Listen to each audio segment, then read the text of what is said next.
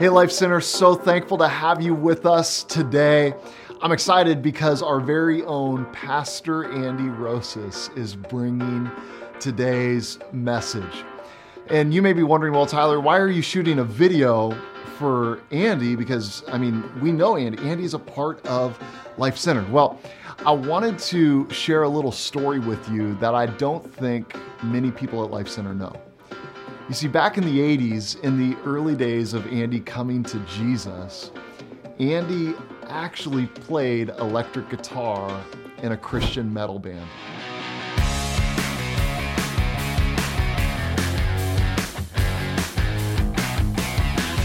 That's right. I, I know some of you are shocked to hear this, but as you see in these photos, Andy, he toured the US, he traveled internationally, he was well known, and here's the deal he laid all of that fame, all of that leather, all of the big hair down to say yes to the call to pastor people. Aren't you thankful for that? And so today, Life Center, would you put your hands together? Would you help me welcome Pastor Andy Rosas as he comes and brings the message?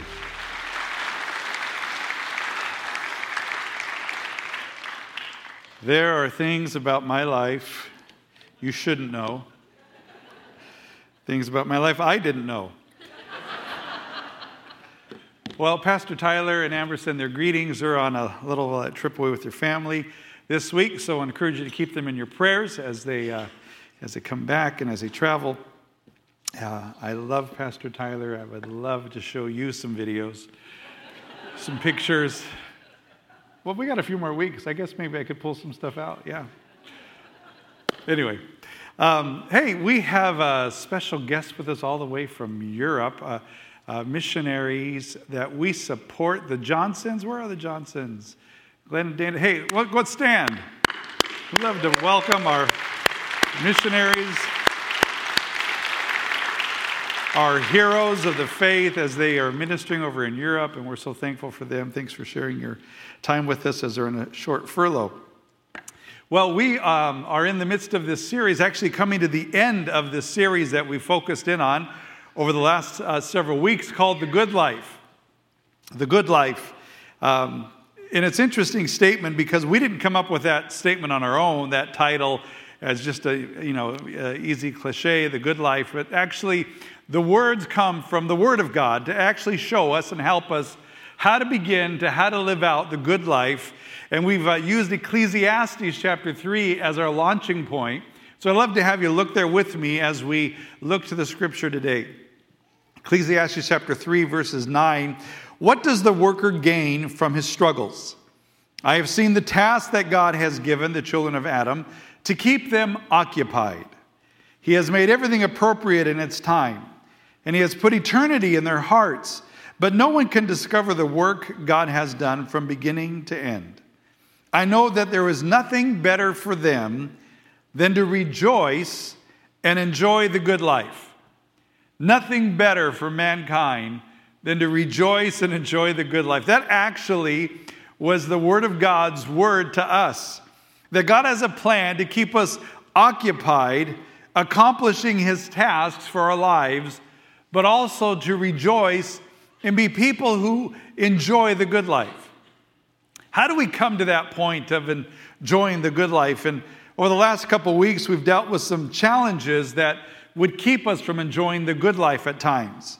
There's some challenges we've had, you know, and it first starts with our relationship with God. If our relationship with God isn't what it should be, it hinders enjoying the good life. How do we work on that relationship? And then we talked about the relationship with others people in our life, your, your family, people that you're close with. If we can't get those relationships right, it's going to mess up the good life for us. And then last week we talked about the relationship with ourselves, dealing with rest, and that if we can't get that in line, we'll never enjoy the good life because we're always feeling depleted in our life. Well, today I want to talk to you about one of those areas that we all battle to find enjoyment in the good life in. We all battle it, we all deal with it. Really, no matter what your age is, we are all confronted with this challenge and this thing that would try to rob us from enjoying the good life, and that's financial challenges. Simply put, debt. Dave Ramsey shares this uh, financial consultant, to that 2021, the average American debt per U.S. adult was $58,604. 77% of American households have at least some type of debt in their life. That means 23% of all the Americans in, uh, in, in our nation are debt free. 77% have some sort of debt in their life. And it's interesting how the financial challenges that we deal with in our life, in one way or another, and whatever that, uh, that degree is, causes us angst in our life. It can cause us sleepless nights. It can cause arguments within marriages and arguments within families or arguments within business partners, how we deal with that challenge. We want to have the good life. We want to have peace in our life. We want to have peace in our relationships. And yet, financial challenges are those things that will always rob us of that. Bible says where a man's heart is, there, there where his treasure is, there his heart is. And so, really, it's all about our heart being right in those moments. Interestingly enough, in ministry over the years, I've noticed that there's these situations that take place. And even as we talked about it just a moment ago, as, as Pastor Garrett brought up, you know, we, we gave the opportunity for there to be an offering for Ukraine. And, and uh, we shared with you the need, and we shared with you our desire to make a difference, to go and bring food and medical support to people who are in crisis there, many of our brothers and sisters in Christ. And so we said to you, hey, what would God put on your heart to give? What would God put on your heart to do? And we just simply asked you to pray and, and to ask God and then to give, to give and, and to be a part of it. And then a few weeks prior to that, we are, have a couple mission trips coming up here. And, and uh, we have a trip uh, just uh, in, in, August, going to go down to, to work in an orphanage and to help finish a building that we started for a girls' dorm, to help orphans in Mexico. And so, hey, we'd love to have you go if God puts it on your heart to go, to come and sign up. And then in October, we're going to go down and build a couple houses for families who are in need. And again, an opportunity to go. And yet, here's the interesting thing I've realized over the years in ministry because I've made a lot of appeals over the years for different situations, different offerings, or different trips. And yet, there's times, there's moments when those invitations are given, people feel a sense of sadness. They feel a sense of sadness because no matter what the cause is, no matter what the need is, and their hearts may feel compelled to do something, and yet they're confronted with this incredible thing called debt, and because of it, they have to say things like this I'd like to, but I just can't afford it.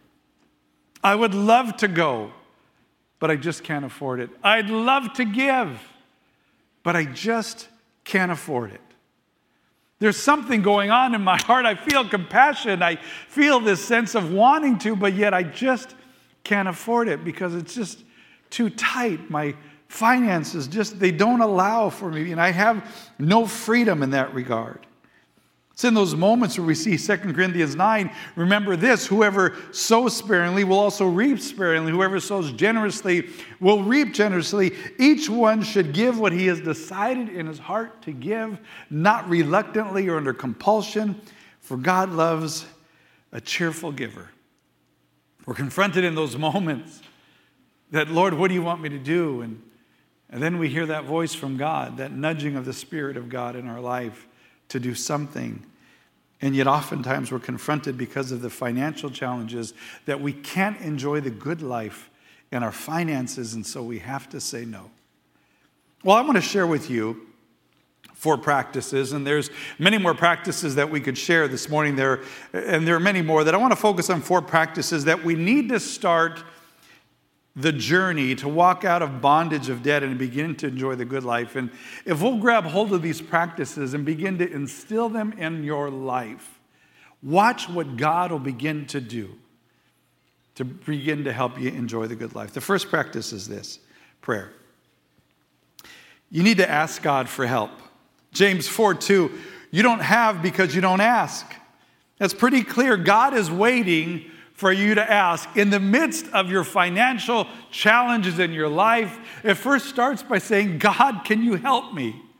God, would you come into my situation and help me? And it's pretty clear God is wanting us to ask. God never shuts his storehouse until we shut our mouths. He wants to help, but the problem is we never ask. Ask God to help you to get out of debt. Ask God to help you in your financial crisis. Think about this from a, moment. the last time you needed a car, did you just go out and buy a car or did you ask God for a car? Think about it for a moment.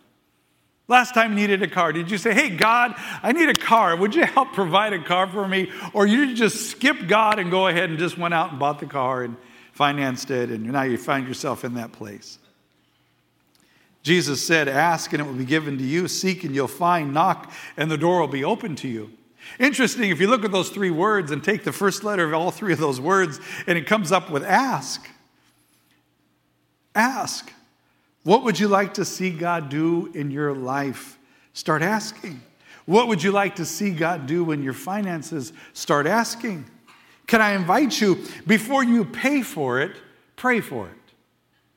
Before you go out and pay for it, pray for it. Begin to ask God to come into that aspect of your life. Stop and ask God. Give God a chance to give before you go out and charge it. Before you pay for it, stop and pray for it. So, the first point is this that if you pray as much about your finances as you do worry about your finances, you'll have a lot less to worry about because God will show up.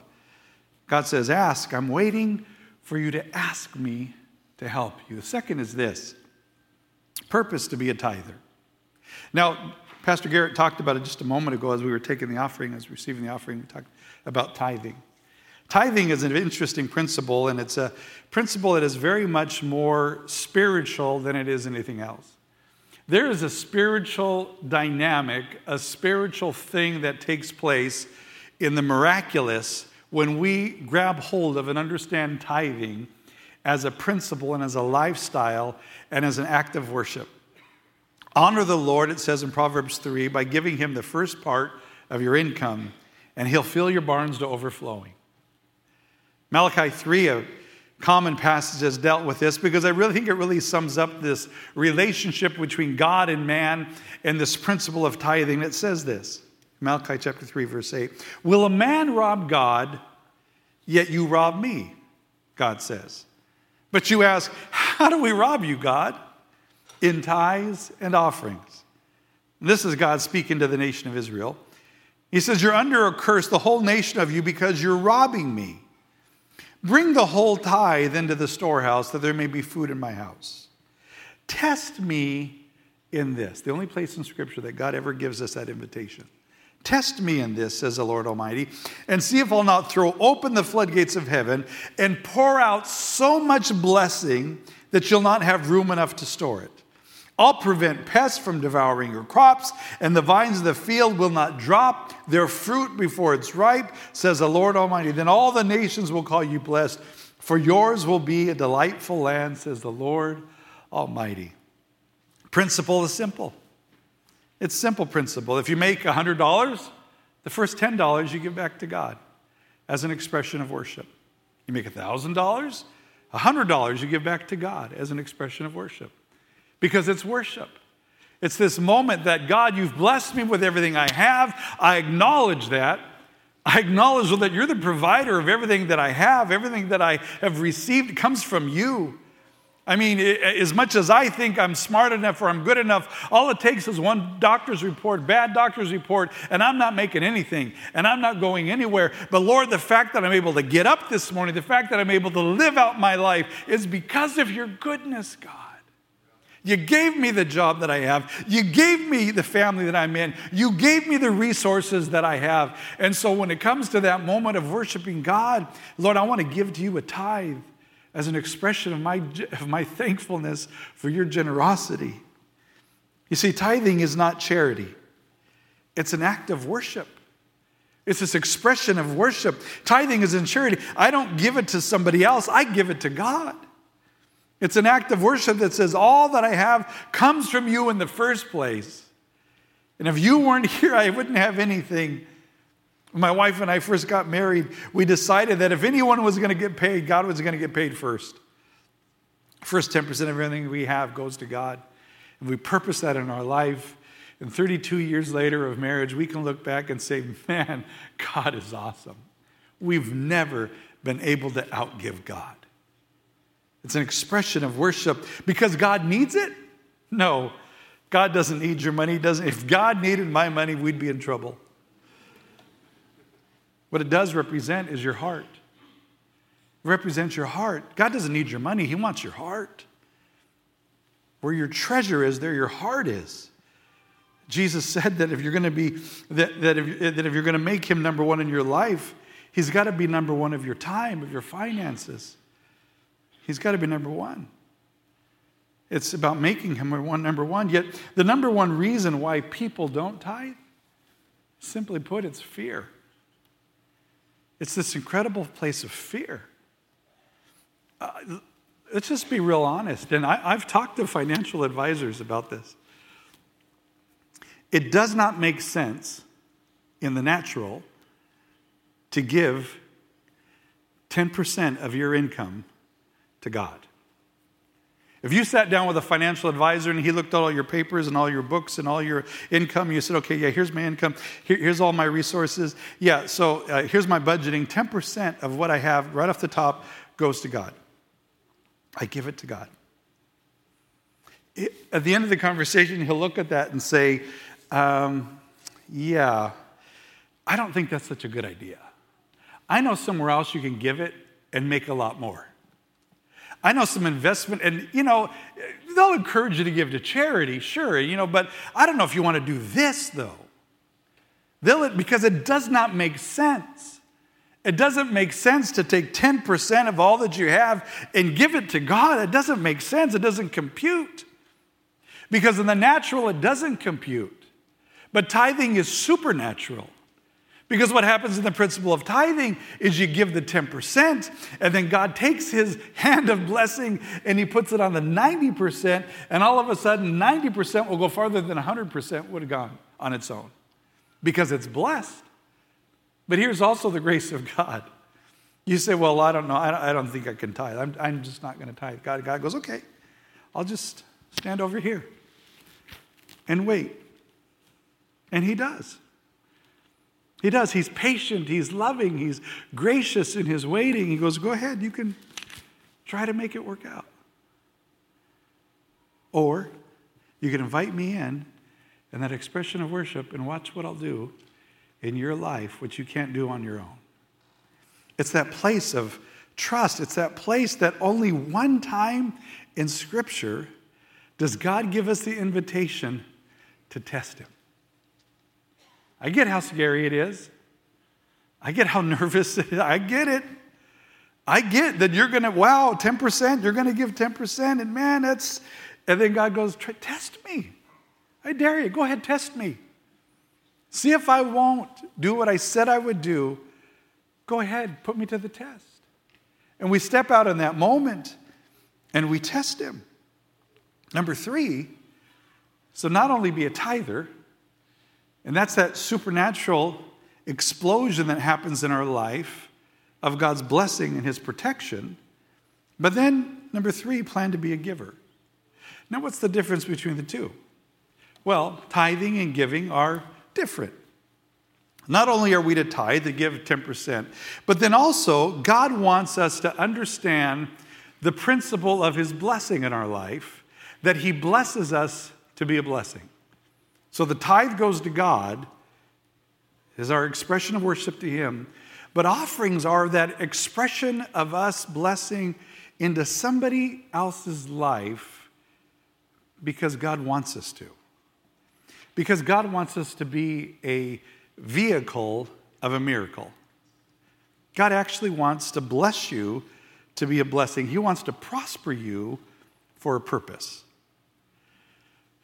It was a time that somebody had given my wife and I some money. And it was interesting how that money had come about because we had committed to give something that we felt God called us to give. And so we gave it, only to turn around to somebody the very next day comes and says, Here, God told me this morning to give this to you, so here you go. And they gave me some money. And I went, What do you mean? And he said, I don't know. God just told me to give it to you, so I'm just being obedient to God. So here you go, you do whatever you want with it. So my wife and I, we look at this money and we're like, what are we supposed to do? And we felt like we were supposed to give it away.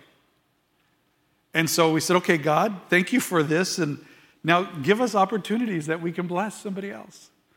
And we found ourselves in different conversations and different meetings, and we're having conversations. And all of a sudden, somebody comes up to me and says, "Yeah, you know, they're telling me about their need, and they're saying, hey, yeah, my, my I remember one conversation, my dryer, you know, is broke, and I don't know, I, yeah, it's just such a mess, and I don't know, I don't have the money." I said, "Well, how much do you need?" And they said, "Like five hundred dollars." And I went, "Oh, here you go. Here's five hundred dollars."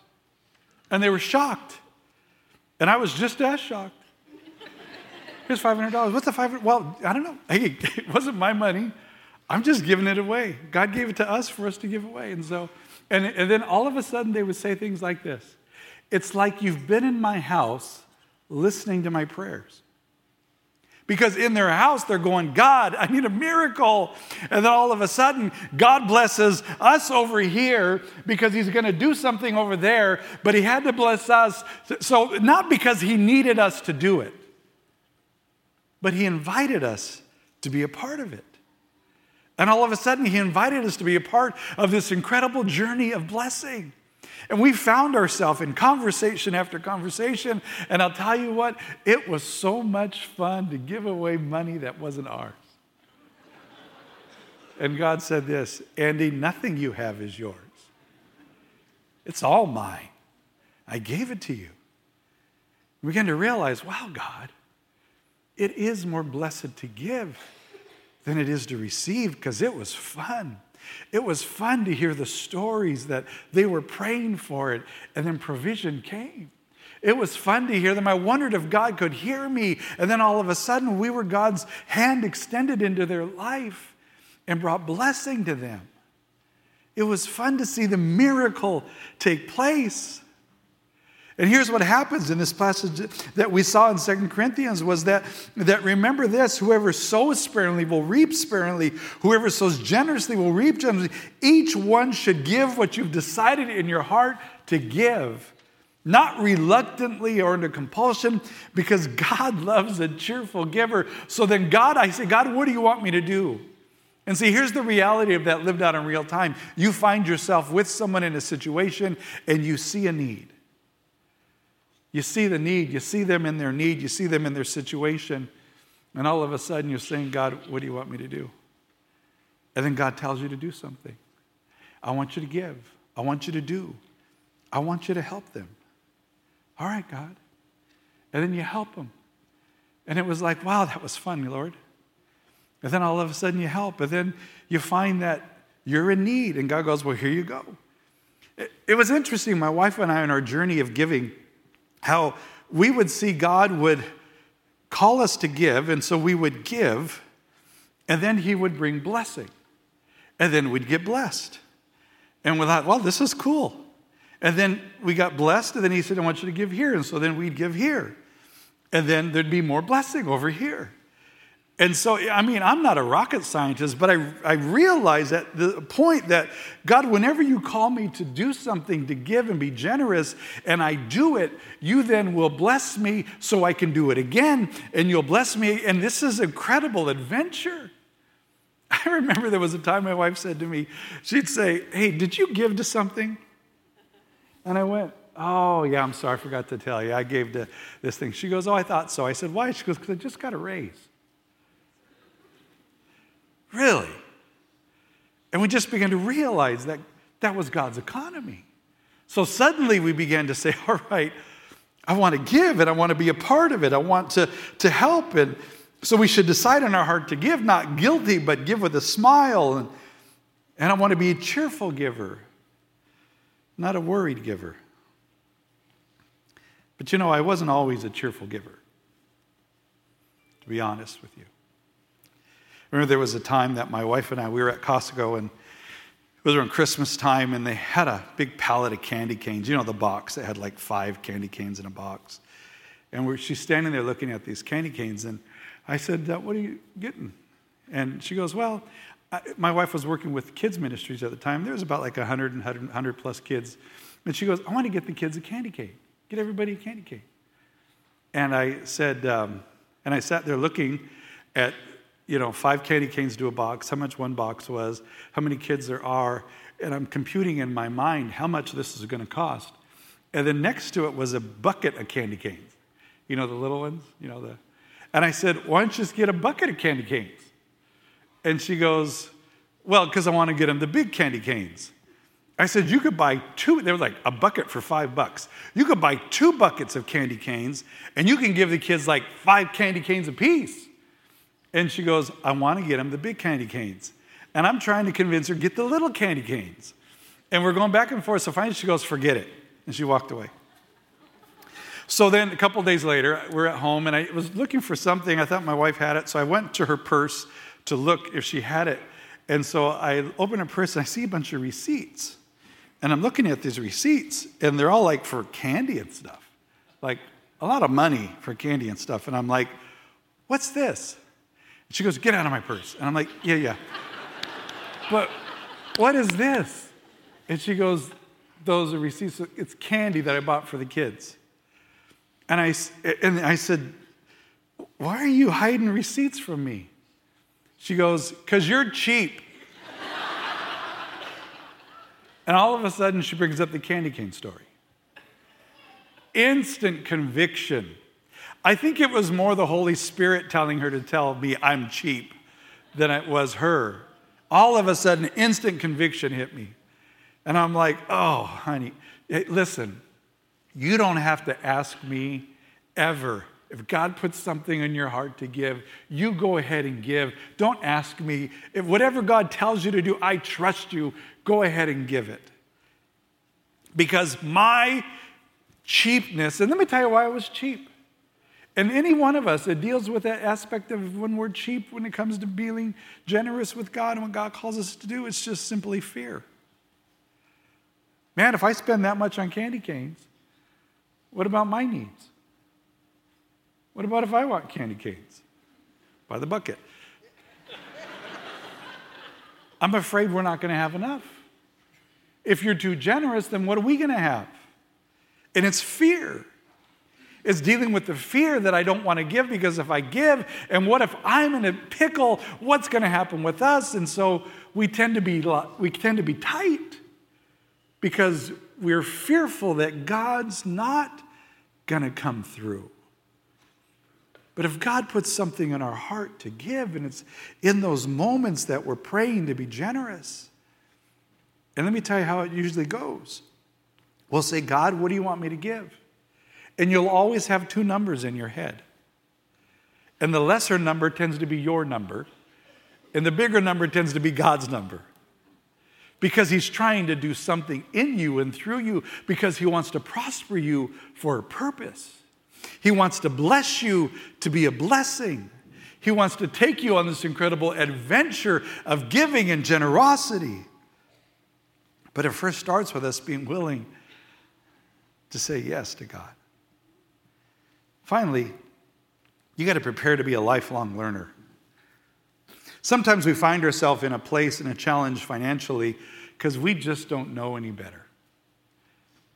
When it comes to finances and financial challenges and financial learning, it's interesting how everybody learns differently. There's some of you that you learned because you had some parents that really taught you the value of a dollar and taught you how to budget and taught you how to do those things. And there's Others, maybe you didn't have that and you didn't have that kind of, of influence in your life, and you've just made decisions and you didn't know any better, and you find yourself in a tough place.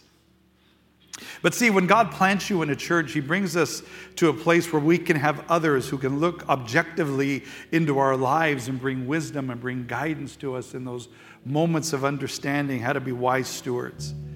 We need to be willing to humble ourselves and prepare to be lifelong learners. Oh, I haven't figured it all out yet, but I'm still learning to be a better steward. I'm still learning how to manage the things that God has given me and how to work through it and how to trust Him in the process. It's more than expecting God's blessing, it's also planning to use God's resources He's put in your life wise and to be a wise steward. We have a class that we've offered uh, uh, called Financial Freedom. It's going to be happening in the fall, uh, September. And it's a great class that's able to help you in those moments. And part of, part of understanding this relationship of being a better steward is, is, is learning tools and, and learning principles to begin to help you get out of debt and help you begin to walk into a greater place financially. We're going to talk about budgeting and saving and debt and investing and giving and estate planning. And there's much more that you're going to deal with in that class. But it's an opportunity for you to grow and for you to learn. And, and it's interesting when you take those two components the component of generosity that God, I want to be a tither, I want to be a giver, and God supernaturally does something in your life. Or then you take the component of understanding and learning and wisdom and you put them together. Watch what God will begin to do in your life. And it's called enjoying the good life. That finances don't control me. It doesn't matter what the stock market's doing. It doesn't matter what the economy is. I know God is faithful because I put Him first in my life. You want to see God change things around you, your family, your finances? You want to be able to say yes. You want to be able to give and to go whenever He puts it in your heart. You got to ask, ask God for help. You got to start tithing. You got to be willing to give. You got to be a lifelong learner. I want to read to you the second part of that passage in 2 Corinthians chapter 9. Remember this whoever sows sparingly will also reap sparingly. Whoever sows generously will reap generously. Each one of you should give what you have decided in your heart to give, not reluctantly or under compulsion, for God loves a cheerful giver. And God is able to bless you abundantly, so that in all things, at all times, having all that you need, you will abound in every good work. As it's written, they have uh, freely scattered their gifts to the poor, their righteousness endures forever. Now, he who supplies seed to the sower and bread for food will also supply and increase the store of your seed and will enlarge the harvest of your righteousness. You'll be rich in every way so that you can be generous on every occasion. And through us, your generosity will result in thanksgiving to God. This service that you perform is not only supplying the needs of the Lord's people, but also overflowing in many expressions of thanks to God. So, as we purpose to say, God, we want to be tithers, we want to be generous people. If you tell us to give, we want to give. You tell us to go, we want to go. We want to be that way. And here's what God says as you do that, here's what I'm going to do I'm going to provide your seed, I'm going to provide your blessing. I'm going to position you in a place that you'll be blessed so you could be a blessing, that you'll be prospered for a purpose. Here's the reality, though, I know we face in a moment like this as we come to the close of this message. It's scary. Pastor Garrett, would you come up for a moment? It's scary. I remember a guy who was a businessman. He had come to Christ in his life, uh, in his business life. He um, came to Christ. He started learning about the principles of God and began to learn about how it was to be a, a tither. And so uh, he and his wife sat down and said, okay, you know what? If we're going to do this God thing, we're doing it all the way. And the Bible says that we should tithe. So let's figure out what a tithe is. So they figured out what a tithe was. He was kind of blown away. And, and um, he said, the, Remember the first day I came to church to give our tithe? And I was there and I had this check in my hand, which we had calculated to the penny what our tithe was. And the offering plate came by and I had the check in my hand and I'm sitting there and my brain is telling my hand to let go of the check, but my fingers didn't want to respond. He goes, It was the scariest thing I had ever done in my life. And then I released it, and my life has never been the same since that day. My business has, God has blessed my business. God has blessed my family. And here's what I realized I can't afford not to tithe. And yet I know it's scary. And for illustration's sake, let's, let's pretend I'm God. Sure. And you're not. Fair? You are mankind. I should be a little taller since I'm God. That's better. Here's the relationship that God wants to have with us when it comes to this principle. He comes alongside and kind of puts his arm around us and go, listen, I know how this is scary. It's the scariest thing you've ever done. 10% of your income. I get it. It's scary. I get how nervous. I know the bills you have. I know all that other stuff you're dealing with. I know. But listen, test me in this. See if I won't do what I said I would do. Come on, test me. I dare you. Test me. Now here's the posture he has is this, not this. This is the only place in scripture you see this. God is not going, hey, tithe or go to hell. he didn't say that. He doesn't have this posture of judgment. He comes alongside because he knows this is the most difficult part of the conversation. He goes, Listen, I get it. I get how scary it is. Test me and see if I won't pour out so much blessing in your life you can't contain it. Test me. Come on. And he has that posture with us. You know, that's what God wants to do with every one of us. And that's His grace. Remember, I told you His grace is enough that He'll sit back and say, okay, if you don't want me to help you, go ahead, do it yourself. But the moment we say, God, help, He goes, okay, thank you. That's what I've been waiting for. And He comes in and He helps us. God's desire for you and for me is that we would enjoy the good life and not let the financial pressures of this world drag us down and keep us from being generous. But on every occasion, God, what do you want me to do? So, Lord, I pray for your people now. Lord, you know every heart, every need, every situation represented in this room. You know, Lord God, the arguments that have been had between husbands and wives, the family conflict, the internal conflict that has been represented, Lord God, in our lives when those moments come to finances and money and what we should do or not do. And God, I pray in Jesus' name, you and your word will just come alive to us in this moment. And that everybody here, Lord God, and I include myself in that journey, Lord, will be willing to test you, would be willing, Lord God, to find you to be true and I pray, Lord God, for your people as they are willing to step out. I pray you'll meet them, Lord God, and you'll show up to be the God of provision.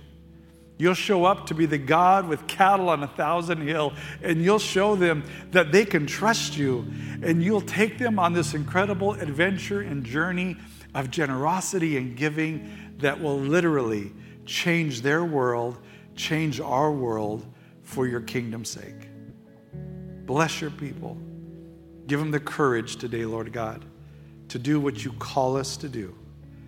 In Jesus' name, amen.